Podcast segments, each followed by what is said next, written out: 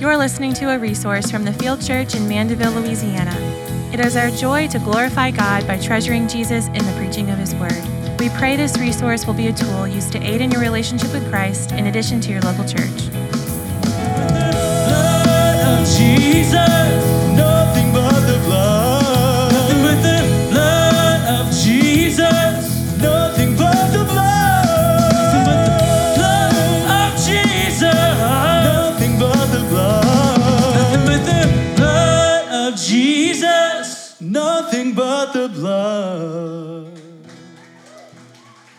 Good morning, TFC. If you have your Bibles, please open them to Luke chapter 9, verses 46 through 50. Luke chapter 9, verses 46 through 50.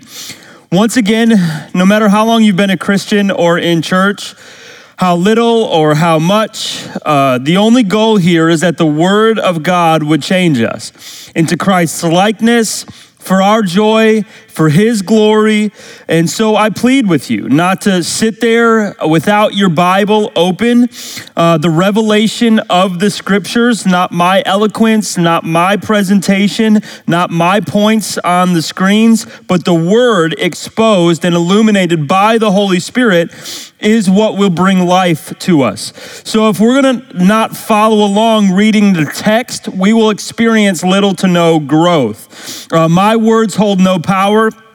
I'm simply saying what God says after Him, uh, trying my best to explain the scriptures worshipfully, which is simply what preaching is explaining the scriptures worshipfully. And uh, this is also means that in your own time outside of Sunday mornings, as that you would, as we make our way slowly through the book of Luke in worship, corporate worship, that you would be reading and learning other books of the Bible and passages and, texts and scriptures on your own. And, and if you're not doing that, then you can't treasure Jesus and you can't grow. And so, my goal is that, y- my hope is that you would be doing that in your own time as well. The Christian life will be stagnant without the Word of God, and you'll be trying to maybe even blame it or, or figure out why uh, on other things. But the really, the, at the core root of it, is that we are void of the Word of God. If we're not reading it, hearing it, looking at it, and being shaped by it. And that's what will give life. And, and if it's void of that, if our lives are void of that, uh, there will be little to no growth. Uh, on the other hand, if you build the habit, it will become normal for you to look at the Word of God, to see it, to understand it, to look at it deeply, to wake up early, just like uh, uh, a time in which you enjoy and love to meet with the Lord. It will become normal. Think about maybe even building a habit of waking up early or, or working out. At, at the beginning, it seems very difficult to build that habit. It feels uncomfortable. But at, over the course of some time, it, it feels very comfortable. It feels normal. It's, be, it's become a habit. And, and so it will become more comfortable in a good way once you begin to read regularly.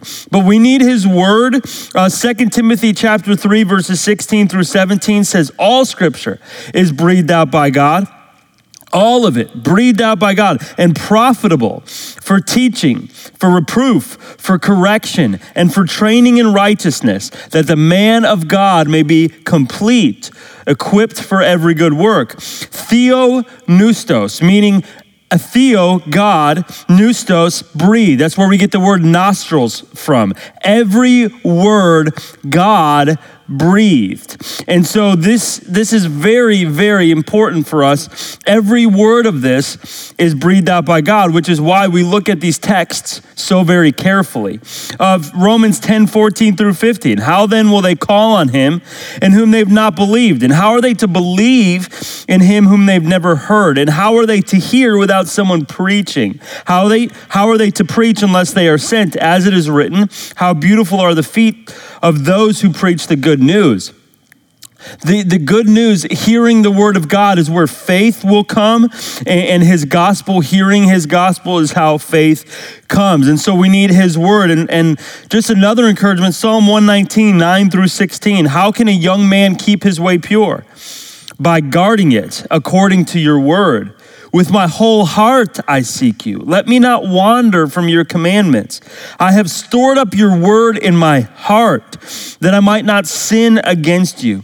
Blessed are you, O Lord. Teach me your statutes. With my lips I declare all the rules of your mouth. In the way of your testimonies, I delight as much as in all riches. I will meditate on your precepts. I will fix my eyes upon your ways. I will delight in your statutes. I will not forget your word. More than anything, we need the Bible. We need God's word by his spirit to do the work in our lives that only it can do. And that's why we need today to look at it. Um, we need to be resolved to look at the scriptures. Uh, there's i think it's been far too long. One of the reasons i'm so resolved is because far too long christians have been void of learning it. I, I hear all the time.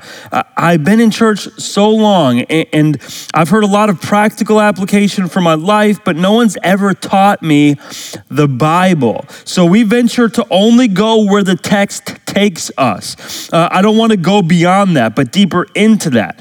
Sometimes Sometimes that'll lead us into more practical things like today, uh, but I don't want to go anywhere the text doesn't go. So, so that's where uh, we go all the time. We stop where it stops and we go where it goes, and that's what we follow very, very simply. So, today, from God's Word, we're going to be talking about greatness. Once again, we're going to be talking, continuing to talk about for the second week about what it means to be great. And once again, this is not just any description of greatness, this is God's definition of greatness. From what we would naturally and culturally define as great, Jesus in this passage, as we saw last week, and we're going to be reviewing a lot today and seeing uh, just a little bit more, Jesus is redefining greatness. He's redefining greatness for his disciples. This is the kingdom definition of what it means to be great. You see, Jesus is teaching eh, this to them and to, and to us, the disciples, what it means to be great in God's eyes, the pursuit of greatness uh, in, God's eyes, the pursuit of greatness, uh, it, it's, it's different than what we would pursue. And, and, God is calling them to an understanding of what it means to be great in, in His eyes. You see, the pursuit of greatness in our culture, the pursuit of greatness in the eyes of the world, it's, it's a prominent uh, pursuit for all of us.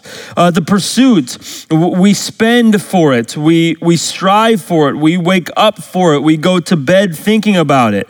Maybe not explicitly, but in all reality, that's our culture's goal that we would attain greatness at some level, or that others would see us as great.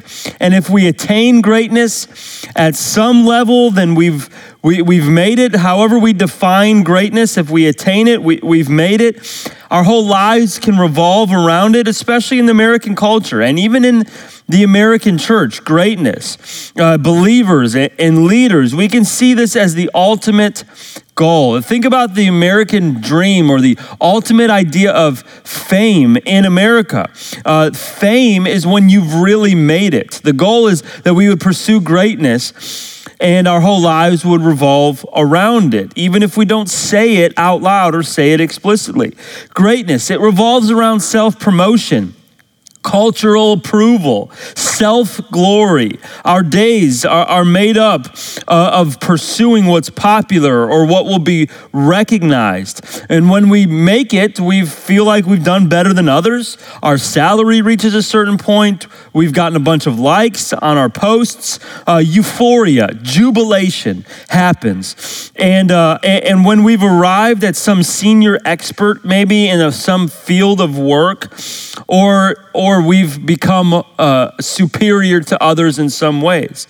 And, and some of these pursuits are not inherently bad, but uh, it's bad when we begin to find our identity in it. It's bad when, when we begin to define it as great. It becomes a source of pride. It, it, it's, it's sinful once it brings about comparison and arrogance, and it undermines, as it always does, the very reason for which we were created, which is to bring glory to God. The pursuit of greatness in this way that the world attempts to, to pursue it brings glory to self, which is the very opposite reason for which we were created. And, and what if that type of greatness that we're pursuing, although affirmed by the world, isn't what makes us great in God's eyes? What if it's different? What if God defines greatness differently? What if He doesn't include the house, the salary, the job? What if He doesn't include those things as, as great? In fact, what if it's actually counter to what God would determine as great? What if it's actually the opposite? What if it actually undermines? What if those pursuits actually undermine what God determines as great? The question is would we be willing? Are we willing to pursue, to trust His path, His promises by faith, trust in His word by faith, trust in His definition of greatness by faith, and pursue it as our life's goal, even if it means releasing our status before men in order to obtain what is greatness in God's eyes? Would we be willing to forsake our pursuits? and to pursue what God determines as great.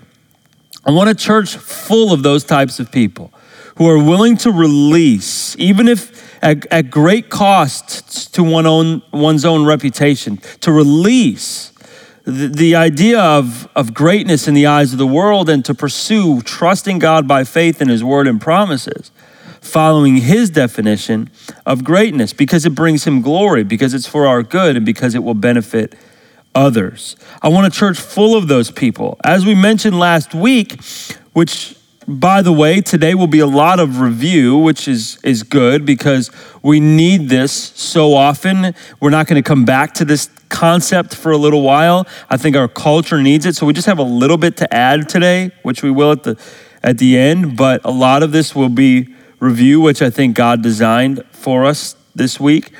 Um, but as we mentioned last week, the world's definition of greatness always involves comparison, and I added something, and involves compliment.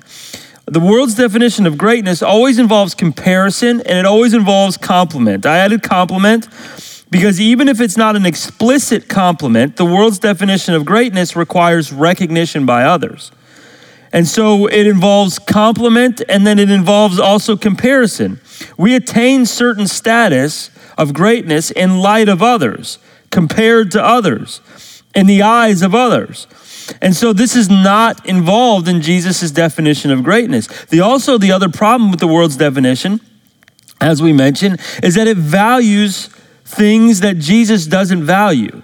When we define greatness like the world does, there are values encompassed that Jesus does not encompass in his definition of greatness. It defines greatness in terms of in terms of things that Jesus doesn't. It encompasses values that are not on Jesus' list. Actually, usually, again, these are contradictory.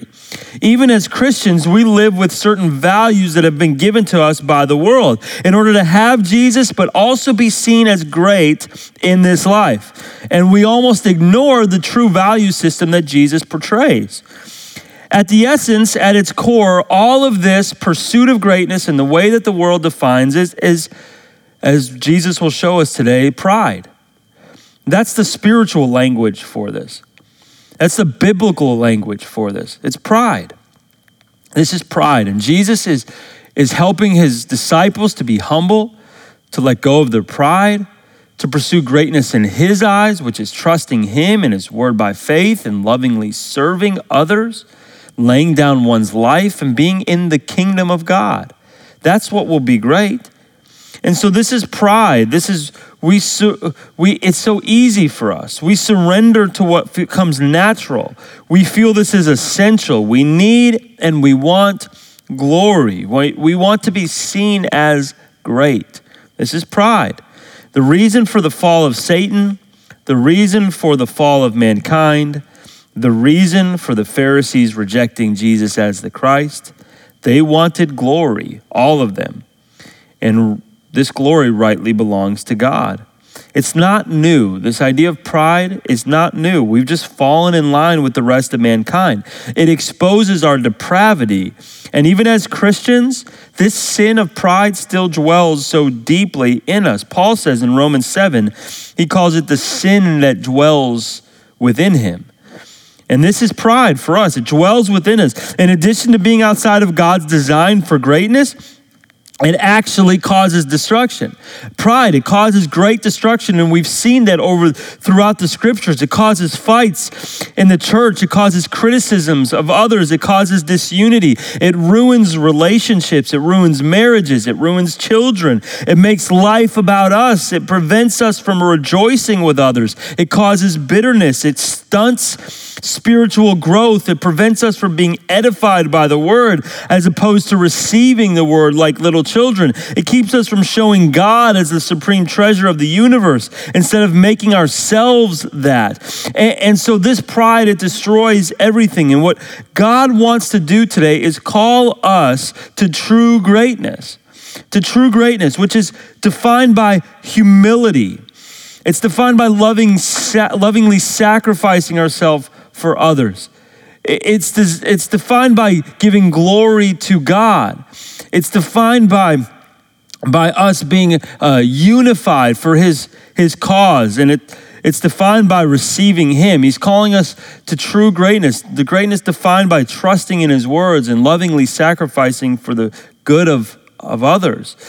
And, and so we can summarize it by this God defines greatness as humility and as citizenship in the kingdom. He defines it by humility. This is greatness in God's eyes. Humility, lovingly sacrificing for the good of others, laying one's life down.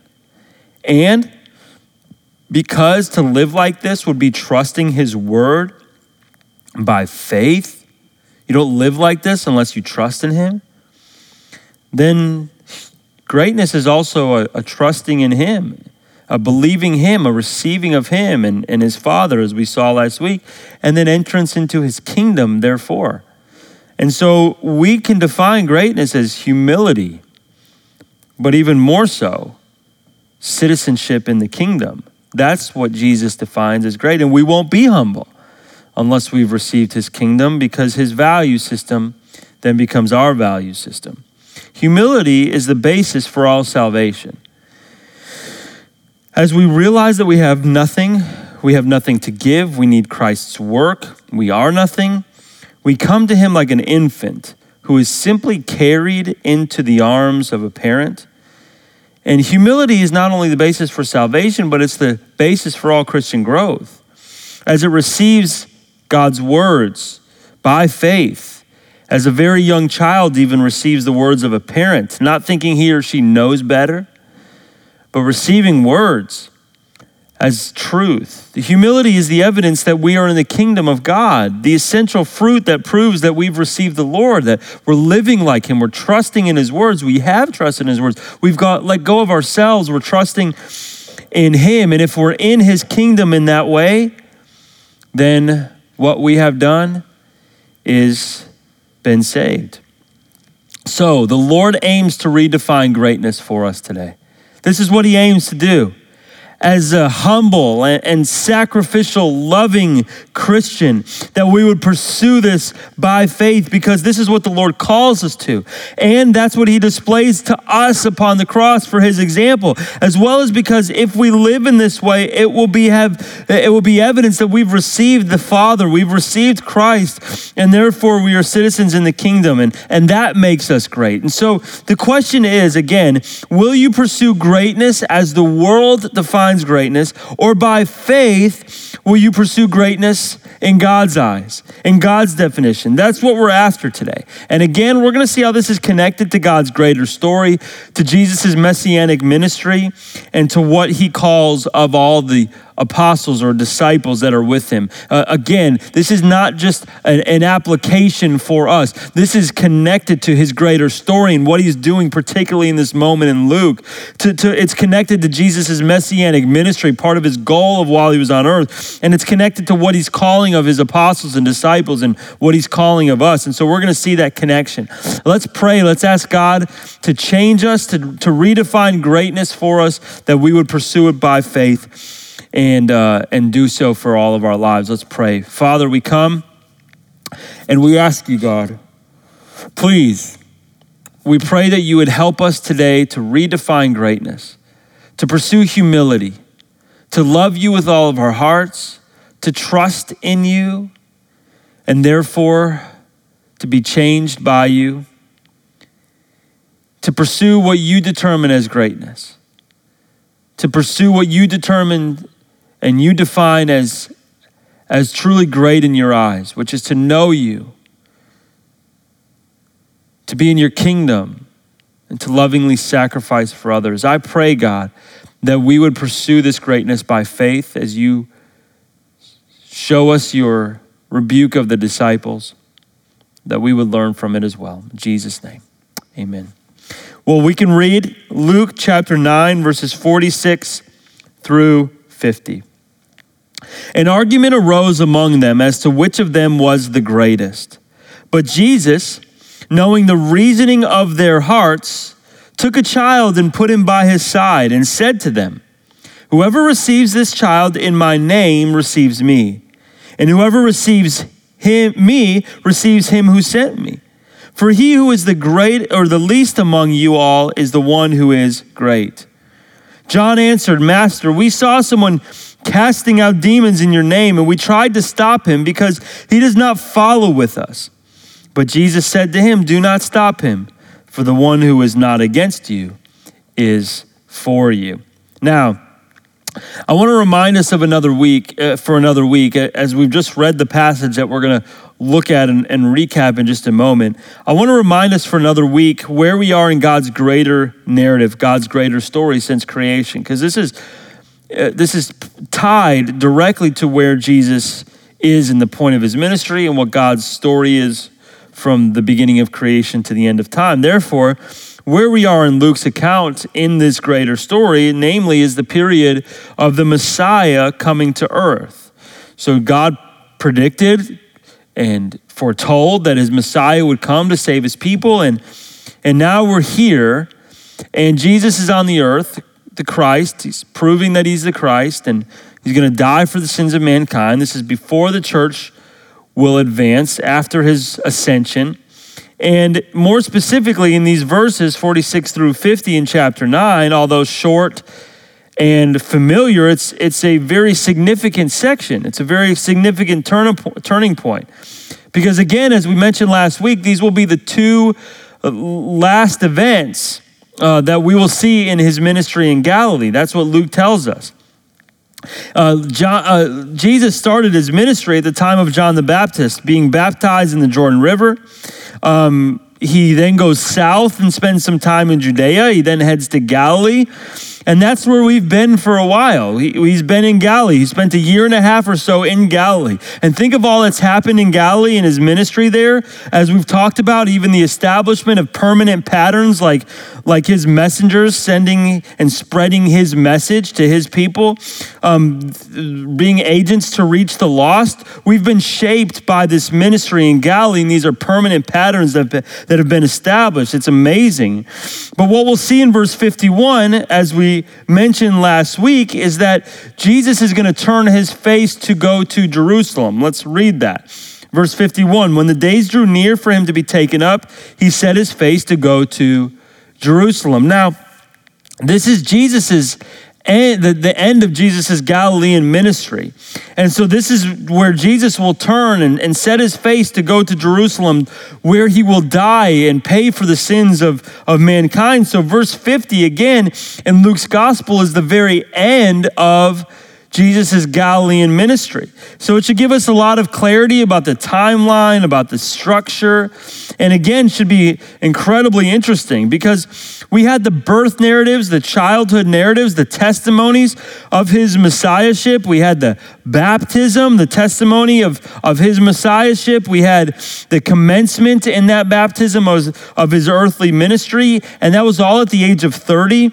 Um, and so, therefore, up until that point of, of Jesus' uh, commencement of ministry, the, the proof as a child was to prove that he was indeed the Messiah, God's Christ. And then, and even in his ministry, in his early time, that's what he aims to show that he's the Messiah, he's the Christ. So, Jesus at that point in his baptism goes south and spends some time in Judea, and then he heads north to Galilee. And he spends a year and a half or so ministering in this region of Galilee. And all of this time was spent establishing that Jesus is indeed the Messiah. That's what we see really from the beginning of Luke all the way until halfway through chapter 9 in verses 18 through 22.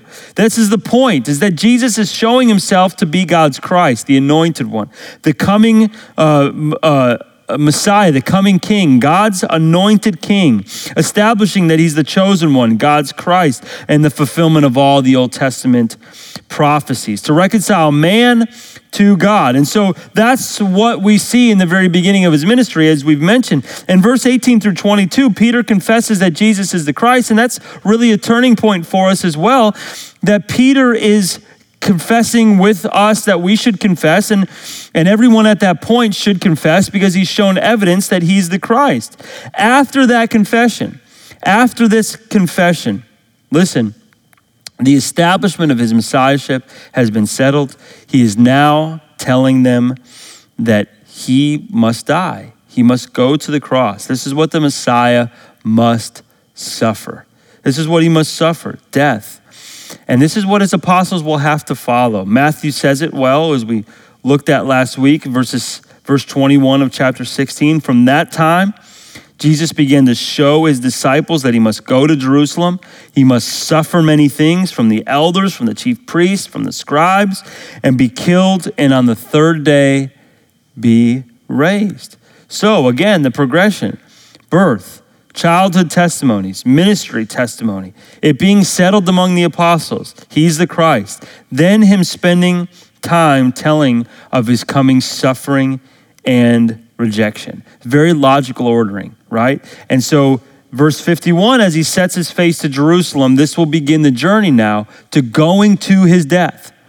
Once in Jerusalem, that will be the next progression of him dying and, and fulfilling his, his task for the Father. So now in verse 51, as they begin the journey to Jerusalem, and as this journey to Jerusalem, as we mentioned, lasts to chapter 19, verse 44, this journey will be wonderful. It'll be, it'll be, it will be so strong for us to look at because what's going to happen on this journey of his process of ministry and, and heading to Jerusalem will be teaching the apostles to follow him. It's going to be teaching his disciples to live by faith according to his word. They have just failed at, at, trusting in his word when they weren't able to cast out the demons, but now they will need to uh, see, and this gives reason for Jesus explicitly stating once again that they must live by faith according to his word. So, more practically on this journey, it's going to be a time of training the 12, right? A time of, of, of Jesus training explicitly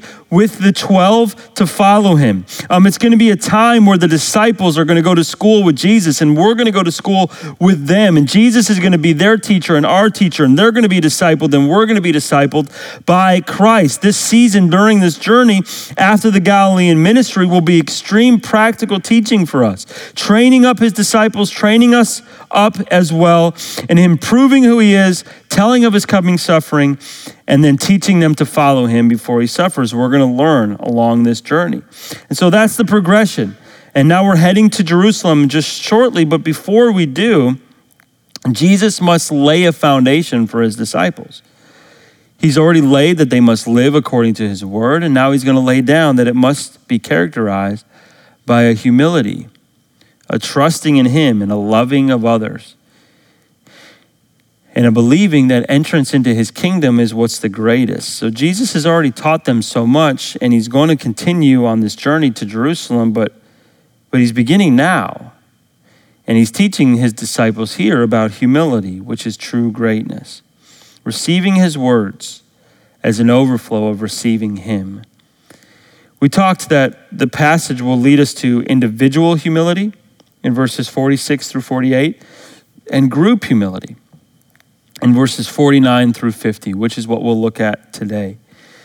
This talks about individual humility in our hearts, understanding what the Lord really sees as great, and then group humility, collectively being humble and receiving others. Now, last week we covered verses 46 through 48, and we saw three points, and I want to mention those in a moment. But first, I want to re mention the humility primers that I gave prior to explaining the text. As we don't have very much to cover today, today serves as a bit, again, of an, of an overview purposefully because I just think we need it desperately in light of our culture that we live in and, and in light of the fact that we won't address this again for a while. So the Lord here, as He works His humility, and the Lord knows we need it, um, He knows that what we need most in our lives is humility to get rid of ourselves. That's the foundation of our faith, not living for ourselves, but living for Him. We need humility. Um, we mentioned three antidotes to pride. And what we said was number one, look more repeatedly at God. If we want to fight pride in our lives, we must look more repeatedly at God. The revelation of who God is should make us understand what real greatness is and who we truly are. And this pattern is found in Isaiah 6, as we've mentioned, and is also found in the gospel, right? We see God, we see ourselves rightly. He comes and He cleanses us, then we want His words and to obey Him, and we respond in faith. The gospel is the same thing. We see God's holiness, we see our sinfulness, we see Christ's cleansing, then we want to follow Him. We hear His words, and we respond by repentance and, and faith. And so we, the first step is always leading uh, from, uh, the first step is always to see God, and all the other steps always come from, from that place. We want to see God and who He is, and God will change us, therefore, after that. Secondly, we said that uh, to fight pride in our lives, we must also gain a, a very deep awareness of our inability to contribute to our own salvation. Think about this. Uh, God removed the blinders that we would even see His holiness, see our pride, see our sin, see our desperation, see our need for a Savior, and then He also did the work to pay that price. And so when we consider this inability to contribute at all to our own salvation, and yet Christ has died for us, and most and us who, who are in the body of Christ have contributed nothing to our salvation, we become humble people. There's no reason for us to boast. And lastly, we said that in order to fight pride in our lives, we must ask the Lord to bring humility through experience. Even though the Lord's commands uh, of humility are, are, are wonderful and they're the basis for what we need to understand this truth, uh, humility is a fruit that also comes by fire. Humility is very, very rewarding, but it's very, very painful. It goes against everything that comes natural to our flesh. So, as the Lord takes us deeper into the reality of humility, beneath its, its reality and the importance of what we find on the surface, and we find the roots of, of why re, uh, humility matters, um, we see that the Lord must do this great work not only through His Word, but also through testing and fire. And so, as we looked at the, the text, we witnessed three aspects that gave us greater clarity. We witnessed the argument in verse 46. The argument. Let's read this as we as we look at the text. We're going to just add one point at the end today. Verse 46, we witness the argument. Let's read it. An argument arose among them as to which of them was the greatest. And so I won't give you the scene again. You can listen to last week's message to get it, which again I encourage you to do. But we see after he just got done telling them that following him will require death to self, right? Paradoxically, after they just failed in trusting in his words to cast out a demon, they just failed. And now here they are pride which is crazy because think about this. Typically, this is true of God's followers how quickly we forget our successes and how quickly we even forget our failures. God shows us, th- uh, he, even in our lives, He shows us His mighty hand, and, and then just a few moments later, we've failed to trust Him, right? Or even more so, God shows us just how how uh, little our faith is. We fail in our faith and then God humbles us greatly through that, but then the next moment we're puffed up in, in pride. We just, we just don't see it rightly. And they just failed miserably in failing to trust his words. And now, here, just a few moments later, they're asking who is the greatest. And this is pride. It's the wrong definition of greatness. It's causing disunity, and they've made their following of Jesus about them. We've seen the argument. Secondly, what we see in the passage, what we've seen, is the assessment. Let's read this. Uh, verse 47 says, But Jesus, knowing their the reasoning of their hearts. And so Jesus looks at their argument as they share it with him. And they, he assesses that this is pride. It's not the way of greatness. It's not about him. It's not about others. It's not about the kingdom. It's not about advancing the kingdom through loving and evangelism and discipleship. It's not about even, it's not driven by faith, which, by the way, the reason why probably these past two sermons today and last week feel like rebukes, it's because this is what the text is. This is a rebuke, right? We always pursue the tone and the content of the text, or else I don't really know how to teach. The text indicates everything, but this is a rebuke. He assesses their hearts and he says, This doesn't line up with my definition. And therefore, it's a rebuke. So we saw the argument, we saw the assessment, and then we saw the adjustment. Adjustment meaning Jesus is adjusting their perspective, their hearts their definition of greatness. He wants to reorient them with his will and his ways. And so he picks up a child. Let's read it, verse 47b through 48. Jesus, he took a child and he put him by his side. And he said to them, Whoever receives this child in my name receives me. And whoever receives him, receives me, receives him who sent me. For he who is the least among you is the one who is great a child representing the need, representing, especially among this culture, representing what's considered lowly. This represents the essence of sacrificial love. Jesus is saying, You've got it all wrong, disciples. Apostles, you've got it wrong. Your definition of greatness, it doesn't line up. If you love the neediest and the lowly, then you are great. It's a display of sacrificial love. If you love others, if you sacrifice yourself, that's greatness in my eyes. And the other accounts, he says, becoming like even a child, receiving them and then becoming like one is what is defined as, as greatness. Matthew chapter 18, the other account says this Now they were bringing even infants to him that he might touch them. And when the disciples saw it, they rebuked them. But Jesus called to them, saying, Let the children come to me, and do not hinder them, for to such belong the kingdom of God. Truly I say to you, whoever does not receive the kingdom of God, God like a child shall not enter it. And so Jesus is not only saying that we would receive these children who are needy and, and sacrificial love is, is the picture there, not just for children, for all people. He's also saying that we must become like children and receive the kingdom, or else we will not enter it. And so, this is greatness. When we receive the kingdom like this, when we sacrifice ourselves like this, we believe the gospel, His truth, trusting in His words and His ways, rather than inserting ourselves or our own objections. In this way, we have become great. That's greatness. Luke 10 21, in that same hour, he rejoiced in the Holy Spirit and said, I thank you, Father and Lord, in heaven and earth, that you have hidden these things from the wise and understanding and revealed them to little children. Yes, and this is not uh, literally little children. He's using a, a word picture there. Ones who trust his word by faith and believe in him.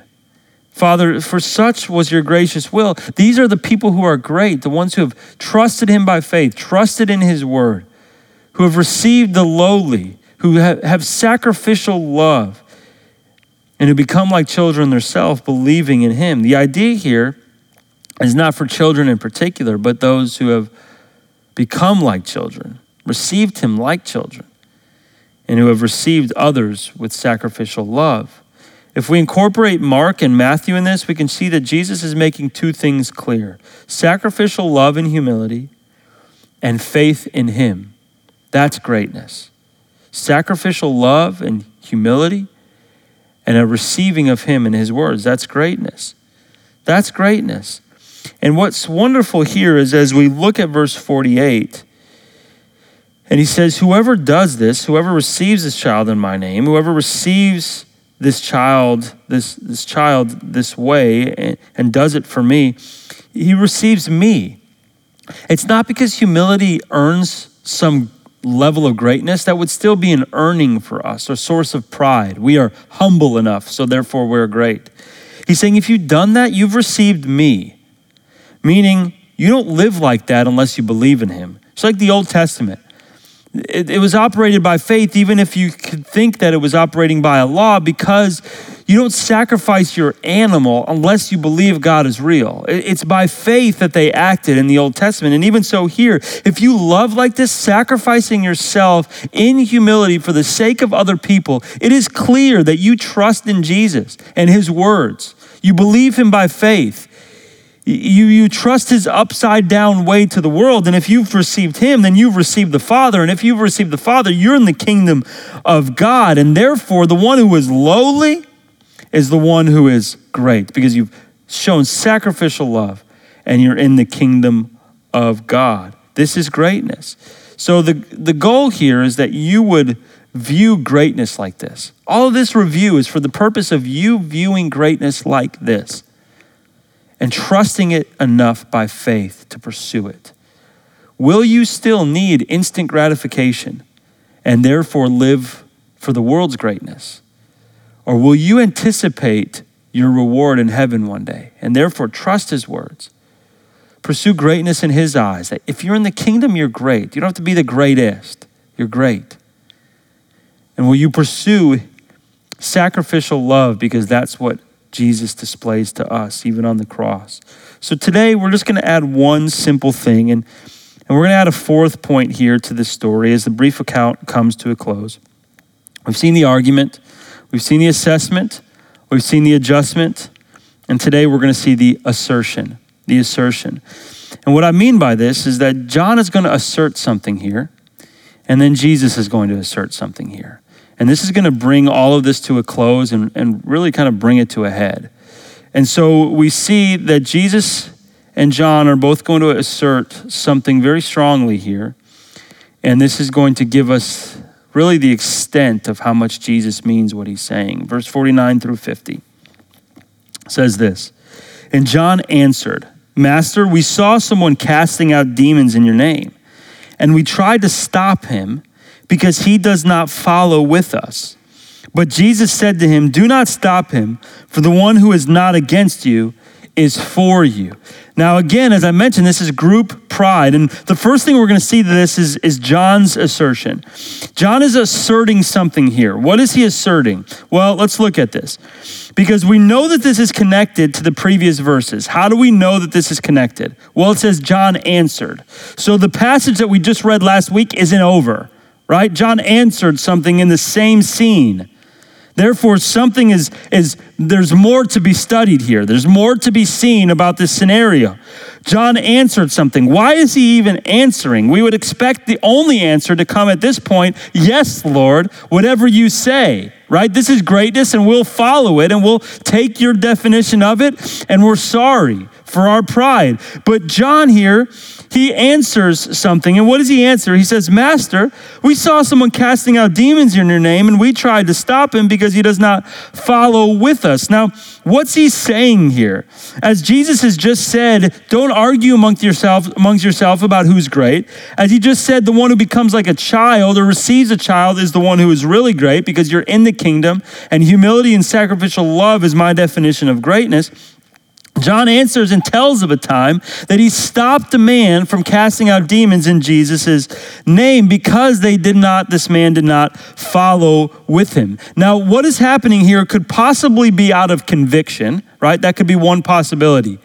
John, who was just rebuked by Jesus, says, Jesus, listen, I just got to confess to you because of what you just told us that we failed in this. There was a man who was casting out demons in, in your name, and, and he was claiming your name, and, and we told him to stop because he wasn't with us. We were prideful and thinking we were greater. We, we were convicted of that. I just want to confess that. The admittance, admittal of, of being convicted by what Jesus says. So he could be confessing, that's possible. But I think here this is an assertion more than anything else. I think the pride is really, really coming to a head here.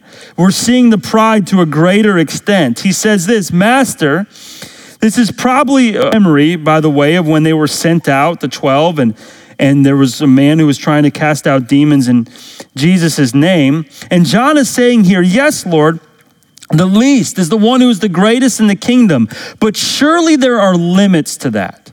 That's what he's asserting here. Surely there, there's limits to who's great and who's not, and who's equal and who's not. Because listen, I, I, do want to tell you, but when we were out, there was a man trying to cast out demons in your name, but we told him to stop because he wasn't with us. And so, therefore, even if we aren't greater than each other, surely we as a collective group, as the disciples, are greater than those who don't follow with us right? There was a man who was trying to cast out demons, but he wasn't with us, and therefore we tried to stop him. Surely we have, as a collective group of 12 disciples, are at least greater than other people are trying to, to do this, aren't we?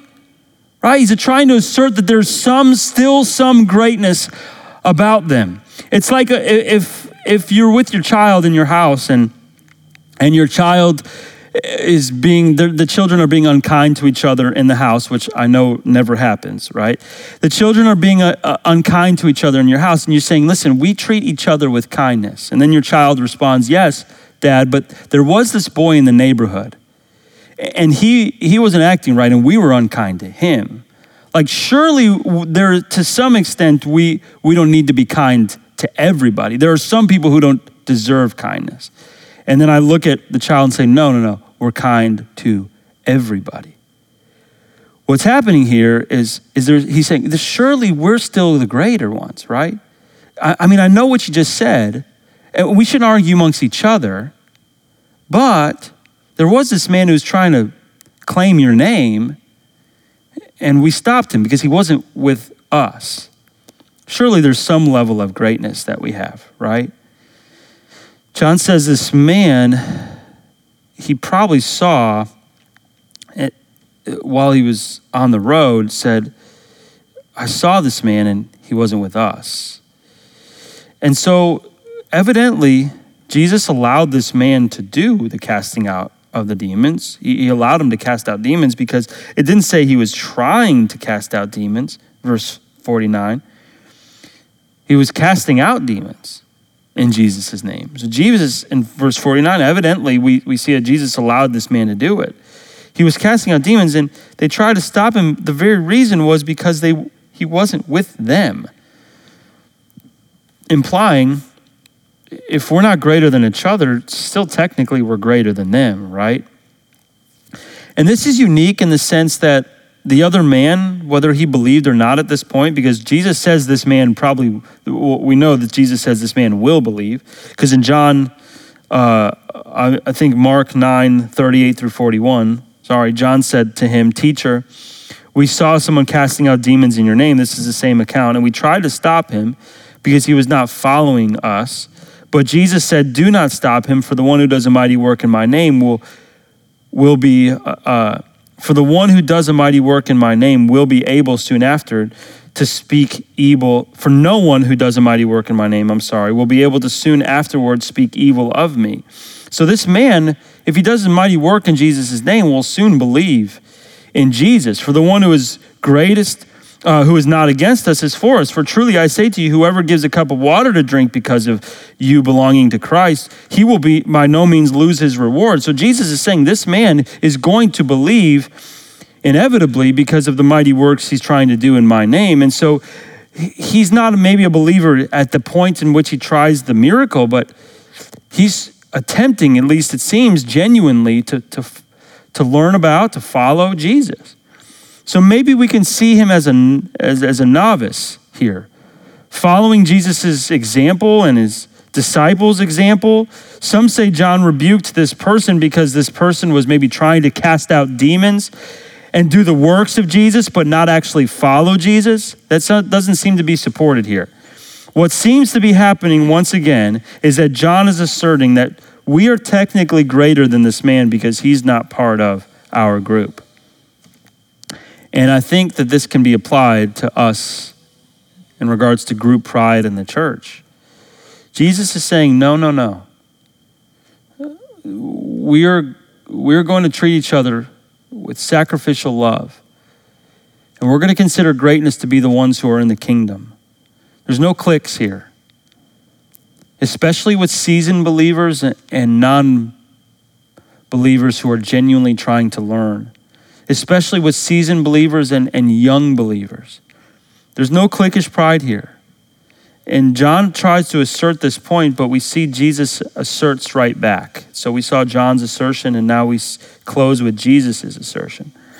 What he says in verse 50 is this But Jesus said to him, Do not stop him, for the one who is not against you is for you. Now, what we see here is the word but first. So Jesus is speaking to the contrary of what John is saying. And Jesus said to John, but, uh, uh, it says, but Jesus said to him, do not stop him, for the one who is not against you is for you. And so, to the contrary, Jesus is saying to John, listen, there is no neutral ground here. Jesus is saying the same thing in reverse in Luke chapter 11, verse 23. Whoever is not with me is against me, and whoever does not gather with me scatters. Here he's saying the reverse. He's saying, if this man is not against us, then he is for us. And so this man who is simply trying to follow me genuinely, who's seen this example, who's who's attempting to do what you guys are doing, don't cause disunity because of your pride. There's no need to argue who is the greatest. There's no need to argue who is greater. John, let me assert one more time. Do not cause disunity here. Do not think that you are greater. Do not try to, to uh, assert yourself as greater because the one who is not against us is for us. Now, this goes right in line in what we see in Matthew chapter 18, where Jesus says this he says at the or the, uh, Matthew says this at the time of the disciples came, at that time the disciples came to Jesus saying who is the greatest in the kingdom of heaven calling to him this is the same scene a child he put him in the midst of them and said truly I say to you unless you turn and become like children you will never enter the kingdom of heaven. Whoever humbles himself like a child is the greatest in the kingdom of heaven so we've seen that. But then he says this which seems almost out of place. Whoever receives one such child in my name receives me, but whoever causes one of these little ones who believe in me to sin, it would be better for him to have a great millstone fastened around his neck and be drowned in the depths of the sea. That last part seems out of place unless we understand it in light of what we just understood in Luke, which is if any one of these little children who are following me is caused to stumble, is caused to, to look at uh, things differently and to be hurt because someone is treating them as if they are not great, right? Tre- treating them with pride, uh, like John is trying to tr- treat this man who's trying to cast out demons, and causes him even uh, by by way of implicitly causing division or being proud or looking at or flaunting their own greatness in comparison to him. Right? It's better for that that person to be have a millstone tied around their neck and be thrown into the sea. What Jesus is essentially saying here is that there is no reason to cause division amongst those who are trying to follow me. So, the Lord is calling them to group humility. He's calling them in this whole scene to individual humility and then group humility. It doesn't mean that they're going to allow the mingling of false teaching that they will encounter doesn't mean that they're going to be uh, submitting themselves to people who don't believe in God's word. But yet, what Jesus is saying here is there should be no divisions among you due to pride. And so, once again, here, what we see is that Jesus is asserting, he's saying, No, John, there's no reason for you to view yourself as greater. Even if he's not with us. Instead, we should love, sacrifice for, treat as equal this man who is also following with us. And so, my encouragement to you coming out of this is that, church, you would be those who are humble individually, and you would be those who are humble as a group, and that Jesus would call us into this true greatness of humility and entrance into his kingdom as the true definition of what is great. Let's pray. Father, thank you for your word.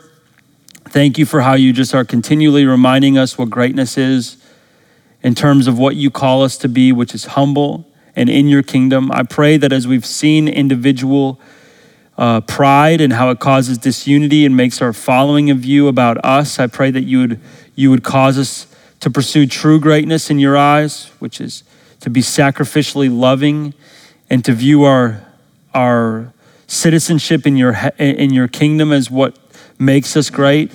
I pray also, God, that we would protect against any type of group pride. God, that we would, we would not try to assert our greatness as a, as a collective group, but God, that we would humble ourselves knowing that, um, that those who are genuinely for you, we're all on the same team. And God, that we would um, be with each other, not against each other. Prevent our, our pride from getting in the way of that. Um, and God, prevent our desire to be great from getting in the way of causing group disunity. We need this in the church because we need to be collective in our pursuit of you and your kingdom. I pray that you'd use us in this way. In Jesus' name, amen. Thanks for listening to this resource from the Field Church in Mandeville, Louisiana. We pray that it helps you joyfully make Jesus Christ your treasure.